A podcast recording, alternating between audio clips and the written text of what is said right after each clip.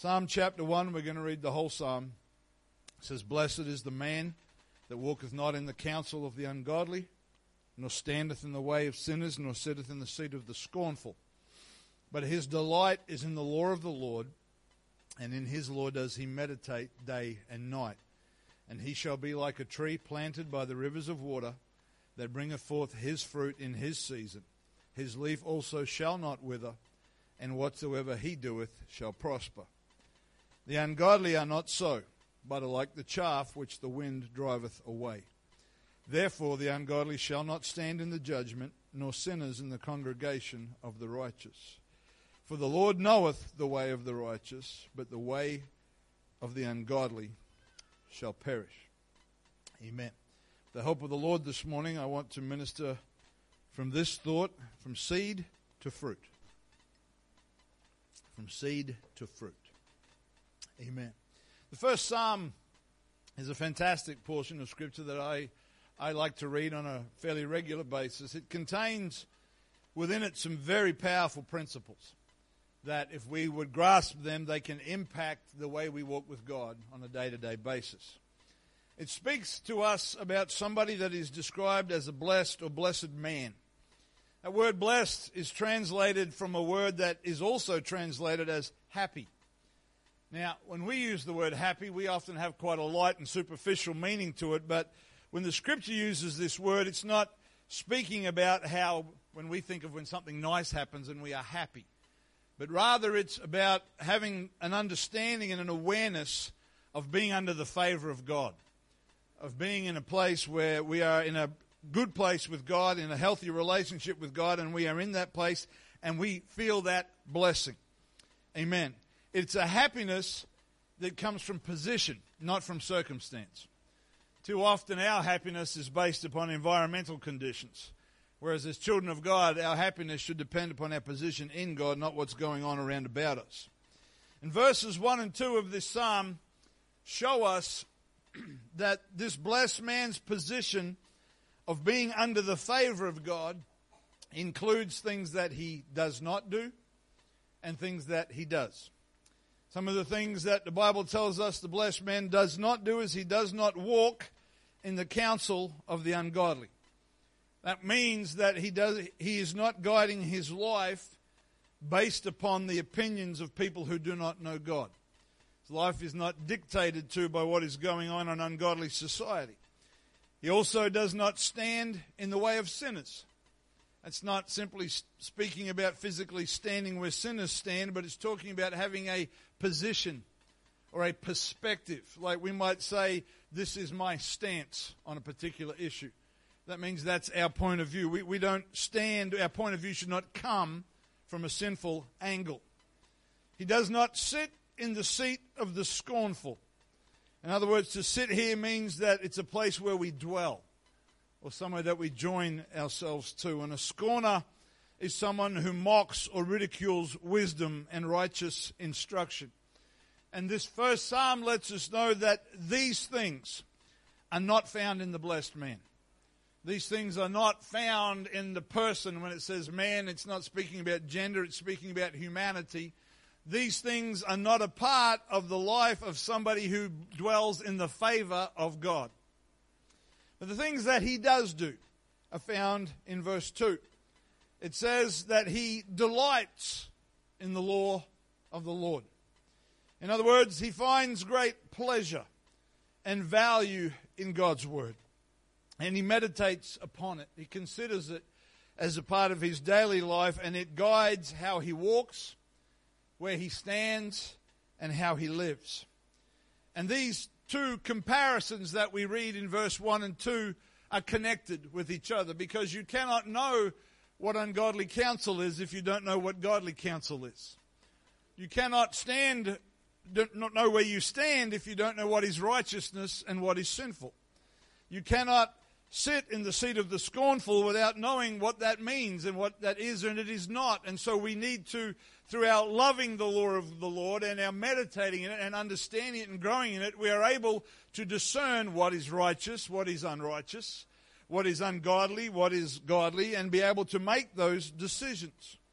And this is why we place such a strong emphasis on understanding and knowing the Word of God, because the greater that our delight is in the Word of God, the clearer our ability is to be able to recognize the difference between those two verses. We cannot discern the things that we do not understand. And so, as a product of being in this blessed position, this man is then compared to a tree that is planted by the water, a tree that is fruitful, a tree that does not wither or dry up, a tree that produces fruit, a tree that the Bible says that this man, whatever he does, it prospers or it has good outcomes. And then again, we are given a comparison. It says the ungodly are not like this. In fact, they are the opposite. Their spiritual condition is so dried up and lifeless that they are like chaff. And if you don't know what chaff is, it's what remains after a harvest when the grain is threshed and anything worthwhile is taking out. It is the husks and the stalks and the, the pieces that are of no value that are just dried and they blow away. They have no substance. It's quite a graphic picture. It's a very absolute comparison. One is here and one is there. It reminds us that at the end of the day, or more importantly, at the end of time, when all is said and done, there are only two outcomes. There, are, there is not a varying scale. There aren't shades of grey in eternity. There are simply two outcomes. We are either the godly man or the ungodly man. That doesn't mean we are the perfect and flawless man, but we're either serving God or we're not serving God. We're either fruitful and whatever we do prospers, or we're like the chaff that the wind blows away. And in, in this present world, that level of being absolute is very unacceptable. But the last time I checked, God is not overly interested in being accepted by society. The opinions of the world don't keep him awake at night. And so we have to let the Word of God be our opinions. And so this morning, some of this is fundamental to some of us, so I'm hoping that I will help some understand and maybe remind others of the relationship in our lives between grace, faith, and our actions grace, faith, and our actions. Amen. The use of soil and seeds, fruit, trees, vines, etc., is not common, not uncommon, sorry, in the teachings of Jesus and throughout the scripture in both testaments. Israel is compared to an olive tree. It's compared to a fig tree. The New Testament church is described in the book of Romans as having been grafted into that original tree that God started with in the Old Testament. And I'm certainly no gardener. Everybody knows that anything that lives in my garden does so of its own accord. And but uh, uh, when you graft one tree into another, you take a tree and you you add it to a different rootstock, and you hopefully draw from the health of that original rootstock to produce fruit. It's usually done, as far as I understand, with fruit trees. There may be more to it than that. You may know more about that than I do. And in, in some of the parables in the Gospels, Jesus compares the condition of the human heart with various kinds of ground or soil. He talks about good ground, he talks about hard ground, he talks about stony ground, and he talks about thorny ground. And he talks of how the Word of God is a life giving seed that is sown into those various kinds of soil, and how our hearts respond to that seed is reflects the kind of soil that we are. There's never a problem with the seed. The word of God is always quick. It is always powerful. The issue is the kind of soil that that seed finds itself located in. And when our hearts respond to the word of God in faith, it begins a process of new life that will ultimately produce fruit. And the gospel message is our opportunity to both find and partake of salvation. Ephesians chapter 2, and many of you could quote these verses, but they are central to what we're talking about this morning. Ephesians 2, verses 8 through 10 says, For by grace are you saved through faith, and that not of yourselves, it is the gift of God, not of works, lest any man should boast. For we are his workmanship. We don't work, he works. Created in Christ Jesus unto good works which God hath before ordained that we should walk in them. Grace is, an, is, is extended towards humanity as an outflow of the love of God. It is extended to us because He loves us. He loves His creation.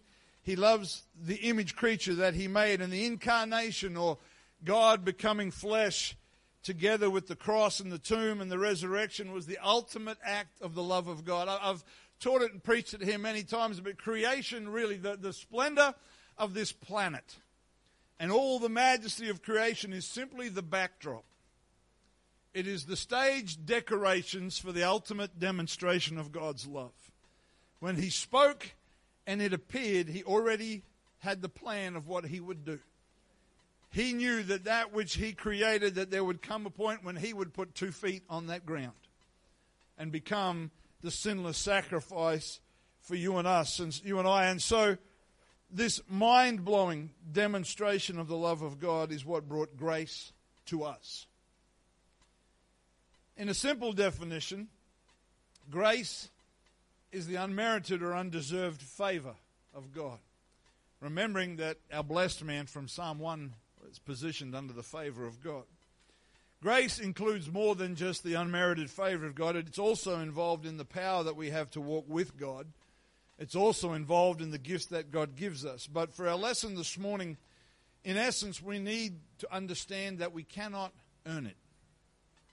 We cannot earn salvation. I cannot be good enough. I cannot make myself clean enough.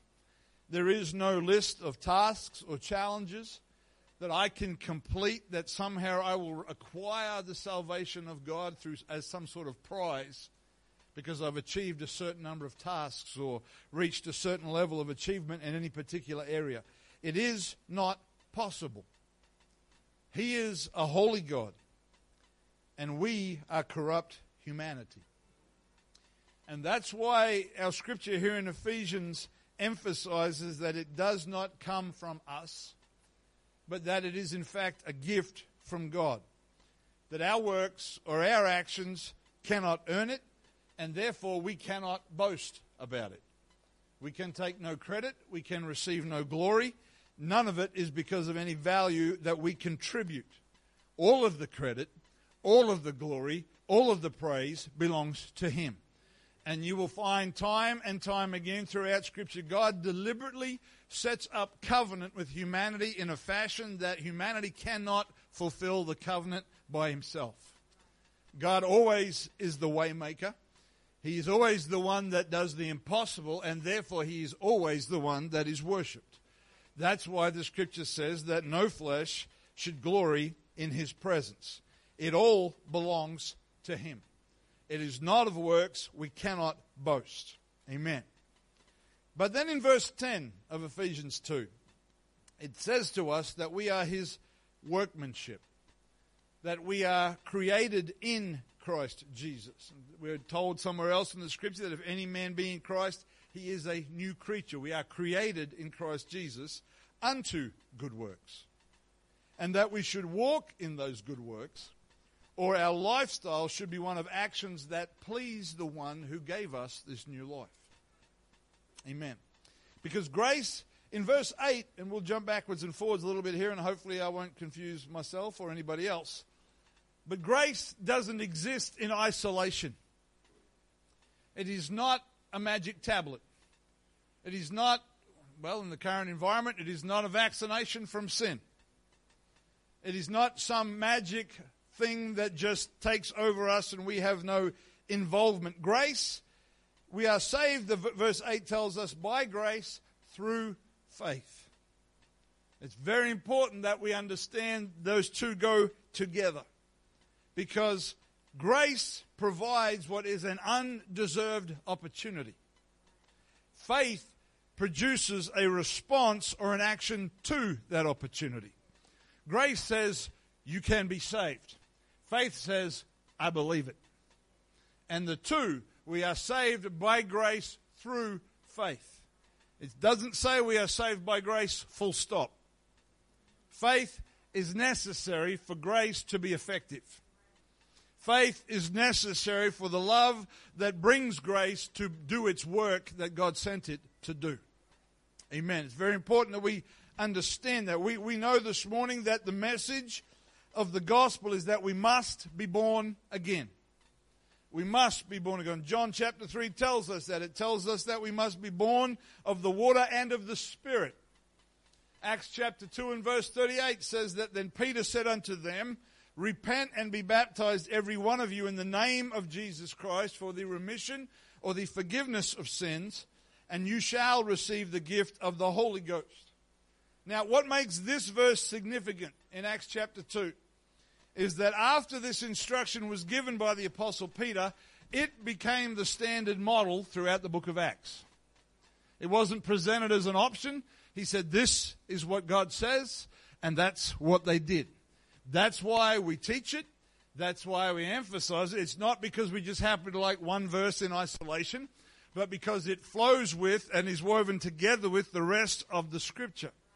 And it is the pattern that was followed and taught and preached and practiced by the early church. Amen. And so, when we say, and when we when I say we say, when we repeat the word of God, because our opinion's not worth a whole lot unless the word of God's involved. But when we say that we must repent of our sins, when we say that we must be baptized in Jesus' name and that we must receive the Holy Ghost, there are some people that say that we are preaching a message whereby we are being saved by our own actions or by works. That because we do something that we are saving ourselves. But this is a terrible misunderstanding of the Word of God because what we are actually doing is we are obeying by faith.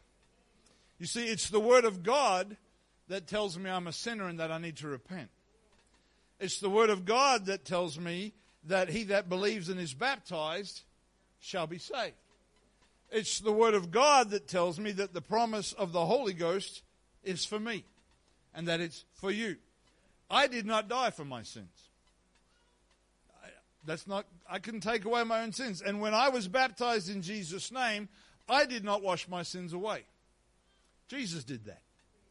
When I asked Him to fill me with the Holy Ghost, I did not fill myself with the Holy Ghost. He did that. So, what we contribute is faith. We are saved by grace through faith. We contribute faith. And if you think that you're doing that, Scripture lets us know that faith comes from Him in the first place. Resident in every breathing human being is the capacity to believe in God. He's made all of us that way. He made us new creatures. We did not recreate ourselves. You can have a you can have a makeover. You can go through an image change. You can change your wardrobe, change your lifestyle, do all of those things, but you cannot take away sin. Only the power of the blood of Jesus, the name of Jesus, and the Spirit of the Lord can make us new creatures, can recreate us. We cannot recreate ourselves. And so it is an illusion to suggest that we are saying that we are doing anything except believing and obeying. Salvation comes to us by grace, and faith responds to that grace. The faith that I have comes from Him. Hebrews tells me that He is the author and the finisher of our faith. He started it, and He will finish. We simply choose to participate. We choose to take advantage of that opportunity that He has presented us. It is Jesus from start to finish. And it's important we understand that to, to do what the scripture says is not to save yourselves by your own actions, it's to obey the word of God by faith. Amen. There's a couple of passages I want to look at this morning, and there, there's, there's a few verses here, so I'm going to ask you to be patient. They'll be on the wall. In Romans chapter 4, and starting at verse 1.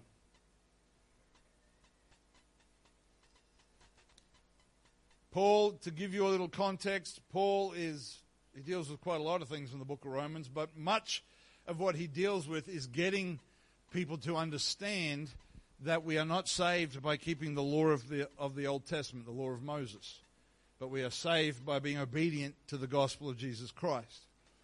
And he, in Romans chapter 4, this is still part of what he's communicating. And in verse 1, he says, What shall we say then that Abraham our father, as pertaining to the flesh, so he's talking about Jews that were natural descendants, has found. For if Abraham were justified by works, justified means made right in the sight of God. If Abraham was justified by works, then he has whereof to glory, but not before God. If it was his actions, then he can take some credit. Verse 3 For what saith the scripture? Abraham believed God, and it was counted unto him for righteousness. Now, to him that worketh, or to him that thinks he saves himself, is the reward not reckoned of grace, but of debt. In other words, I did it. If I believe that because of my actions I'm to I can save myself, then I get the credit. I'm owed that salvation. Verse 5 says, But to him that worketh not, but believeth on him that justifies the ungodly, his faith is counted for righteousness. Amen. So Paul is emphasizing that Abraham believed in God.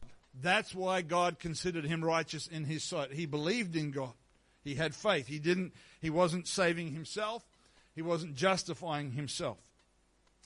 Then we jump a little further into the New Testament, into the book of James, the second chapter of James. We're going to compare these two passages and hopefully make some sense. James chapter 2 and starting at verse 14.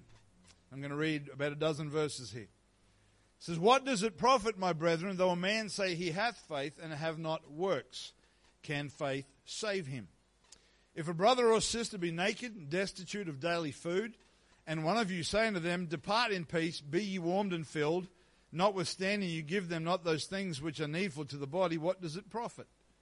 If you come to me and say, Bro, I've got no money for food, I'm hungry, and I just say, Well, God bless you, may God fill your belly, and I don't take you to McDonald's, then my compassion for your well being is not very evident. That's the McDonald's wasn't there in the book of James, but that's a modern application. Verse 17, even so, faith, if it hath not works, is dead, being alone. Yea, a man may say, Thou hast faith, and I have works. Show me thy faith without thy works, and I will show you my faith by my works. Thou believest that there is one God, thou doest well. The devils also believe and tremble. James is saying that belief in the existence of God's a great place to start, but it's not enough. But wilt thou know, O vain man, that faith without works is dead? Was not Abraham our father justified by works when he had offered Isaac his son upon the altar? Seest thou how faith wrought with his works, and by works was, was faith made perfect? And the scripture was fulfilled which saith, Abraham believed God, and it was imputed unto him for righteousness, and he was called the friend of God. You see then how that by works a man is justified, and not by faith only.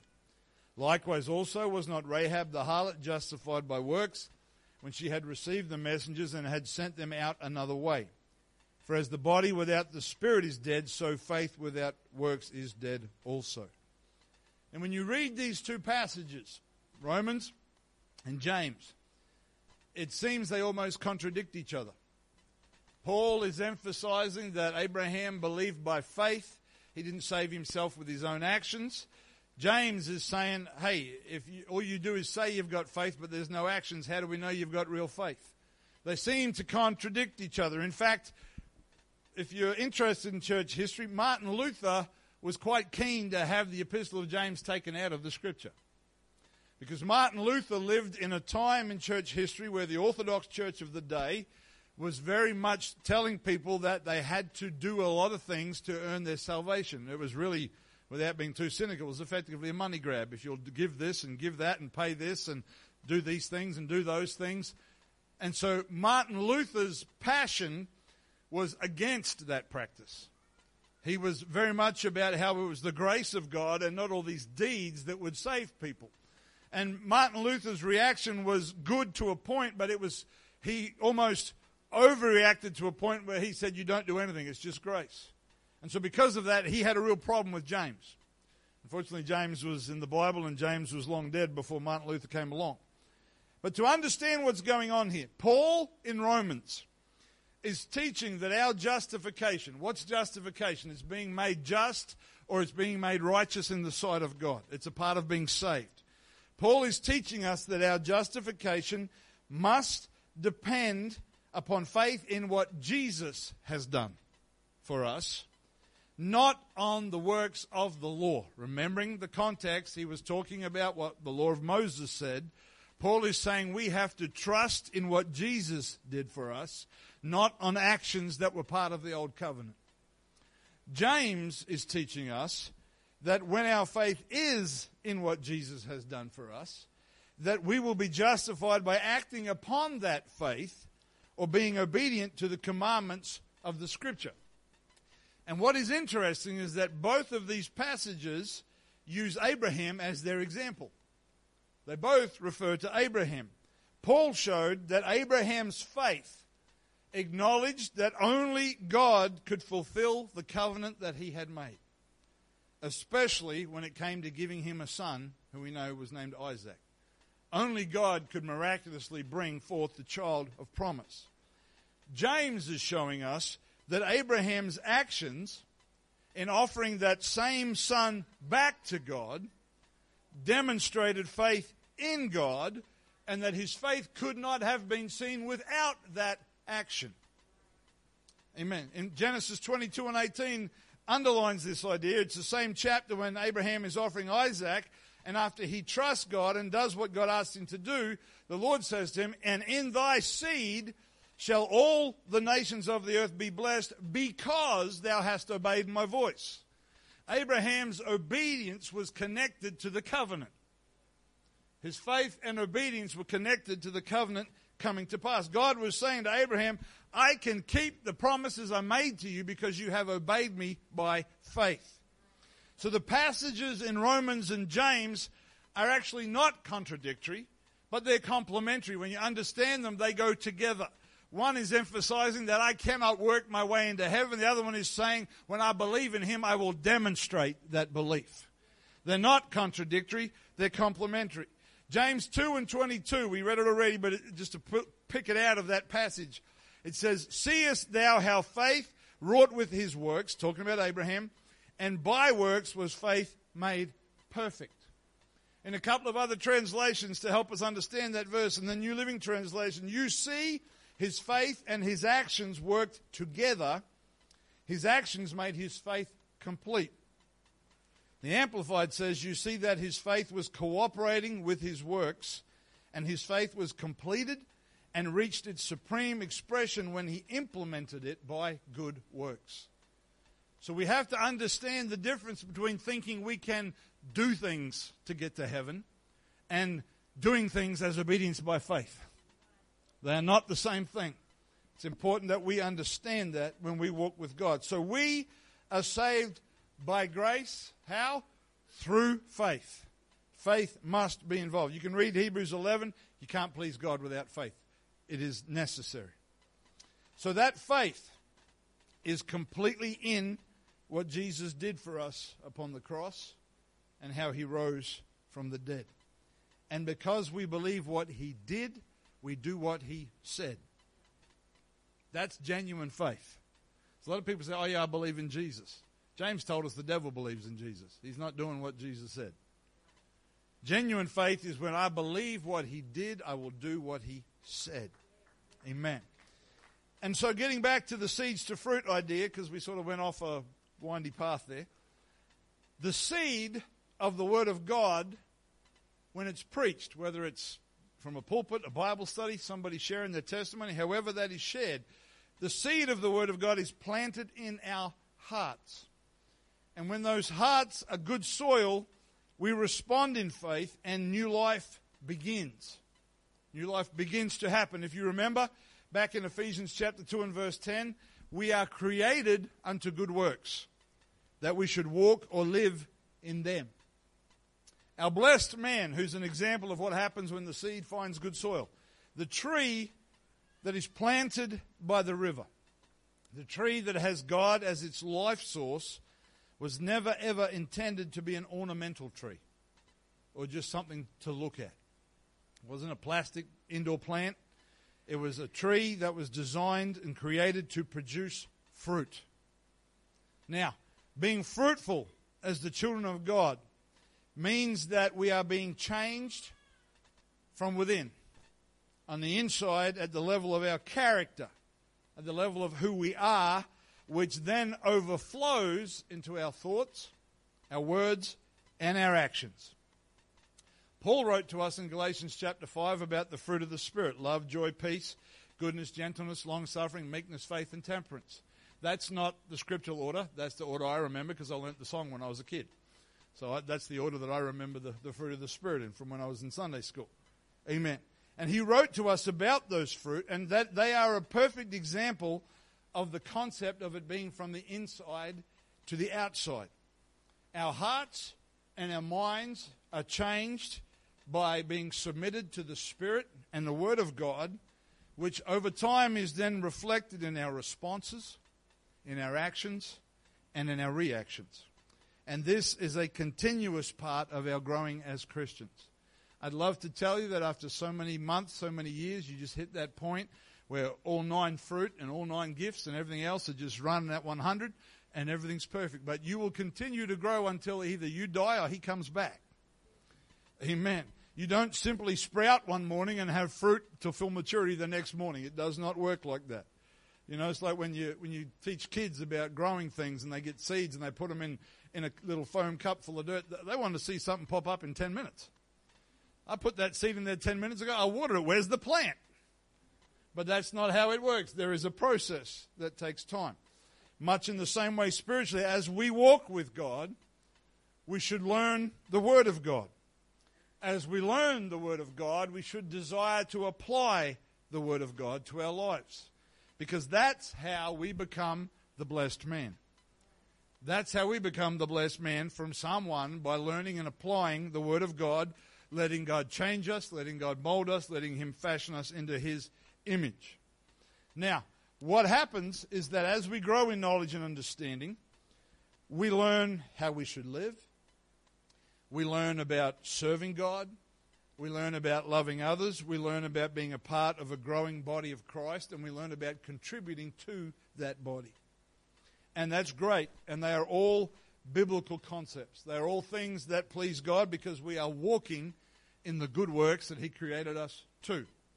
And I want you to know we are so very, very grateful for faithful people who serve in the church. The wheels would fall off very quickly if we didn't have people that were faithful serving in the household and the family of God. But if we are not careful, over time, our relationship with God can become about what we do, not whose child we are. What we do, not whose child we are. And we can sub- subconsciously fall into the habit of measuring our spiritual, spiritual condition by our level of involvement. Now, this is a subtle deception because God wants us to be involved. He wants us to serve Him and others. As somebody said, the church is a battleship, not a cruise ship. There's nowhere in the scripture that being a couch potato is a gift of the Spirit. It's not there. You won't find it. But what you do is not your identity. It is not your identity. It's very important we understand that. When you need a tradesman at your house, when something's broken or something needs to be serviced, you get a plumber or an electrician or some, some other kind of tradesman. If, if it's the first time you've ever met them, you may know their name. They may introduce them to you, themselves to you. But their identity to you is their trade. When you need them, you say, I'm going to call the plumber. I'm going to call the electrician. Now, if they've come to your house because you keep breaking things, you might get to know them a little bit better and you might know their name, and so that does vary a little bit. But in a general sense, they are the plumber, they are the electrician. We know them by their function. Usually, they are not likely to be inviting you over to their house for dinner or inviting you to their birthday party. You probably won't know their children's names or what kind of pets they have because your relationship with them is their function. And that's okay because you're paying them to do that function. Nobody says you have to be besties with your Sparky. That, that's not the case. They are a tradesman. Amen. And you use them, and that is usually the limit. Although if you are besties with trade people, it might save you a bit of money. So that's, that's you know, be nice to tradespeople. There's a word of wisdom for you. But see, God sees us through relationship, not function. I'm going to say that again. God sees us through relationship, not function. Our function flows from our love for and our desire to serve and please our Heavenly Father. To give you some examples, Brother Grant is our men's leader at the moment. The Lord, when Brother Grant prays or comes to the house of the Lord, the Lord doesn't look at him and, and think of him as Northside's men's leader. He's Grant Element, child of God. And any other any other person here that's involved, brother brother Peter looks after our sound desk. You know, the Lord doesn't say, "Oh, that's sound man." The Lord says, "That's my son Peter." Serves me as a sound man. God does not see you through function. He sees you through relationship. He did not go to Calvary so you could lead a department in the church. He did not go to Calvary so you could teach Bible studies or pick people up or teach Sunday school or whatever else it is that you're involved in. He loves that we serve. That is a overflow. That is not the main reason that he went to the cross. He sees us through relationship, not through function. And it's important we understand that. Amen. And I want us to turn to the book of Revelation, the second chapter. Try to stay with me. I know it's a little noisy upstairs, but that's all right if our kids are getting the Holy Ghost. The first three chapters of the book of Revelation, some of you will be more familiar with than others. The Apostle John is on the island of Patmos. He's been exiled, he's been sent there as punishment. And during his time there, God gives him visions of prophetic events, especially events, particularly around the last days. And God, John records these visions in what we know as the book of Revelation. And in the first chapter, it says, John hears a voice behind him like a trumpet. That voice tells him, the Lord tells him, to write to the seven churches in Asia. We would probably better understand that as Eastern Europe today, because most of them are around about where Turkey is in, in our, how we look at geography today. And John turns around and he sees Jesus in his glory struggles to find the words to describe him. And then Jesus explains to John that this what he saw because John saw seven golden candlesticks. He saw seven stars in the Lord's hand, and the Lord explains to him that the candlesticks represent seven churches. The seven stars represent the angels of those seven churches. The word angel simply means messenger, and it is usually understood that in this passage it is referring to the pastors or the leaders of those seven churches, the ones that are responsible for being the messengers. So, with that as a little bit of context, Revelation chapter 2 and starting at verse 1. It says, Unto the angel of the church of Ephesus write, These things saith he that holdeth the seven stars in his right hand, who walketh in the midst of the seven golden candlesticks. I know thy works and thy labor. Notice those two words, works and labor. And thy patience, and how thou canst not bear them which are evil and thou hast tried them which say they are apostles and are not, and hast found them liars, and hast borne, and hast patience, and for my name's sake has labored, there it is again, and hast not fainted. Nevertheless, I have somewhat against thee, because thou hast left thy first love. Remember, therefore, from whence thou art fallen, and repent, and do the first works or else I will come unto thee quickly and remove thy candlestick out of his place, except thou repent. Amen. There's a lot in this passage, but the points that I want to bring out this morning are firstly, this church was told they'd lost their first love. Now, we can talk a lot about what that may or may not mean, but as a part of the remedy for that, that the Lord was concerned about, they were told to firstly remember where they used to be, remember their previous position. Remember everything we're talking about? Position in favor with the Lord, the blessed man. They were told to remember where they had fallen from. They were told to repent, and they were told to do the first works. Now, I don't think it's wrong to suggest from this passage that first love and first works are connected. They're, they're a part of the same situation. I, I, don't believe that first works is speaking about being born again because you don't repeat that. Repentance is an ongoing part of our walk with God, but we don't get rebaptized. You only ever get baptized once. Now you might be saying, well, I've been baptized several times. If you weren't baptized in Jesus' name, the other ones don't qualify. I'm sorry. So biblically, you only ever get baptized once. We get baptized in the name of Jesus. We don't. We receive the Holy Ghost initially the first time then it becomes a part of our walk with God.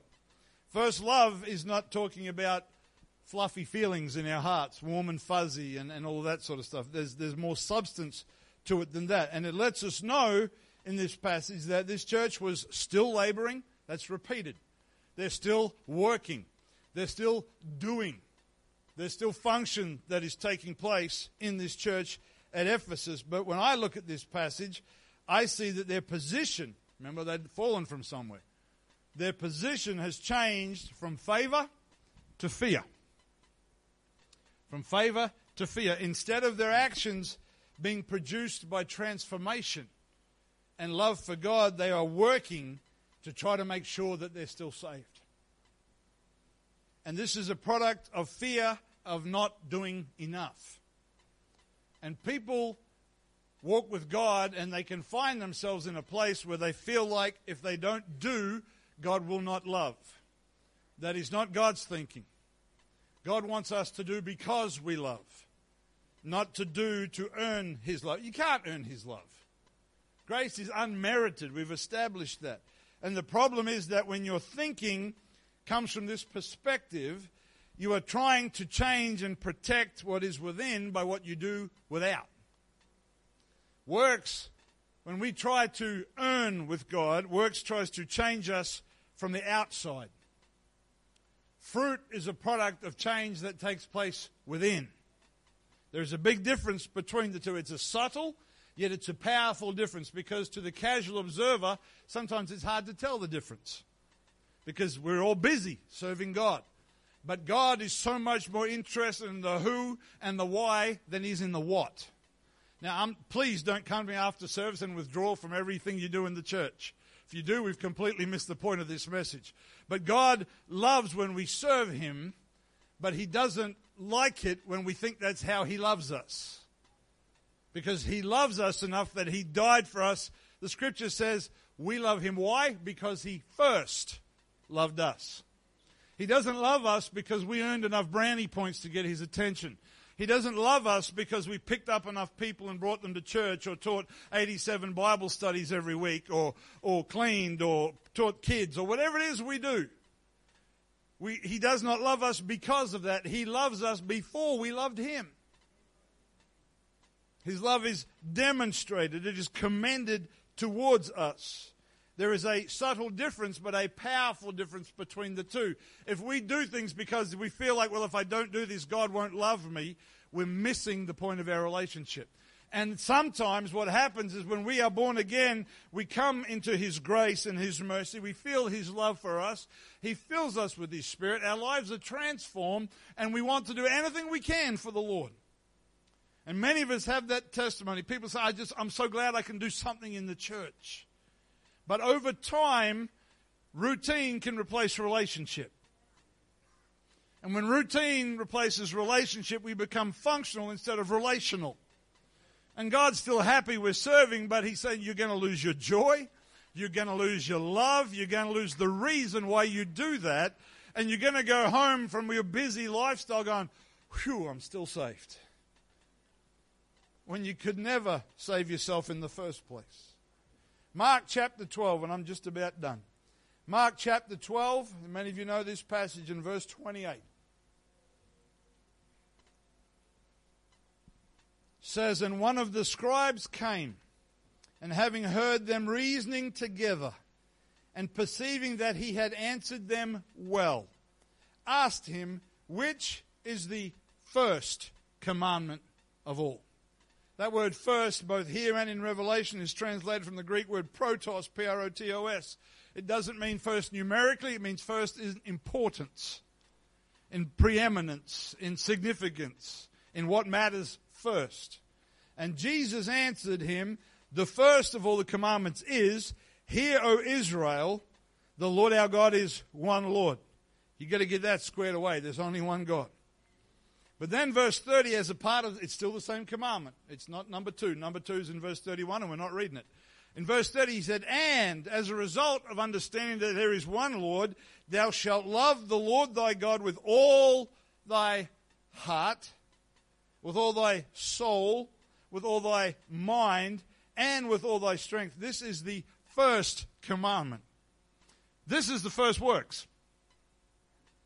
Four things that we have to love God with. Three of them cannot be seen mind, heart, and soul. Strength is demonstration. It lets me know that God is more interested in transforming me within and then it being demonstrated without. He wants, to, he wants us to love Him with our heart and our soul and our mind and then demonstrate it. But it's got to be in our hearts. It's the first love. We love Him because He first loved us. I serve Him because I love Him. I serve Him because I want to please Him. I want to do whatever He wants me to do because He's done so much for me, not because I'm afraid I'll lose my soul if I don't. You know, if I meet with the elders after this morning service and write a letter of resignation as the pastor and just go back to attending church, I'm not any less saved. Now, I may be missing the will of God if that's not what God wants me to do, but my salvation is not dependent upon me being the pastor of this church.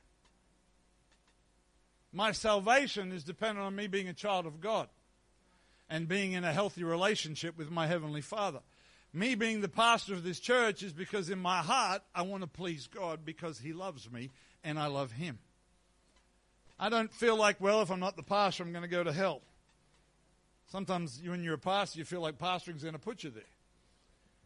But the reality is, we are in relationship with Him.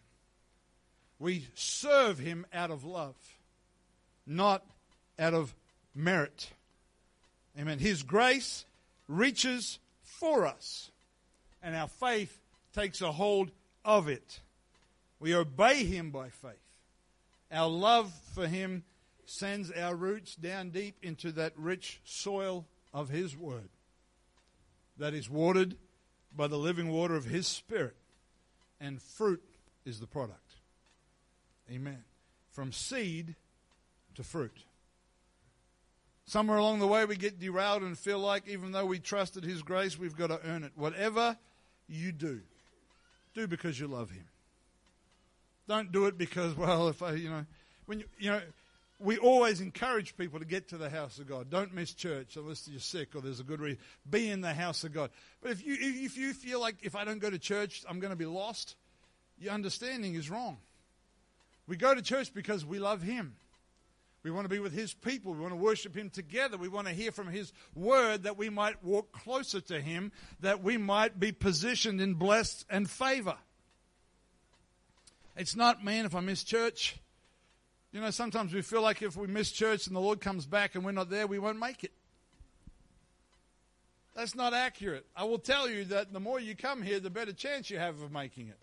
Not because you're earning it, but because it contributes to your relationship. Because the more time you spend with your Heavenly Father, the more He's able to give you godly counsel. To have you not stand in the way of the sinners or sit in the seat of the scornful. Whatever we do, we do because we love Jesus. And that way, it's fruit, not works. And the Bible says, by their fruit you shall know them. Fruit is produced through relationship. You cannot artificially manufacture fruit. Fruit only comes through relationship. Stand with me if you would this morning. I hope I've helped somebody understand. I hope I've encouraged this a little this morning. God loves you. God loves you enough that He died for you. There's nothing you can do to make to earn that love. Your response to that love enables that love to bring forth the fruit in our lives. That's why First John tells us that when we keep his word, his love is completed in us. But we don't earn any of that.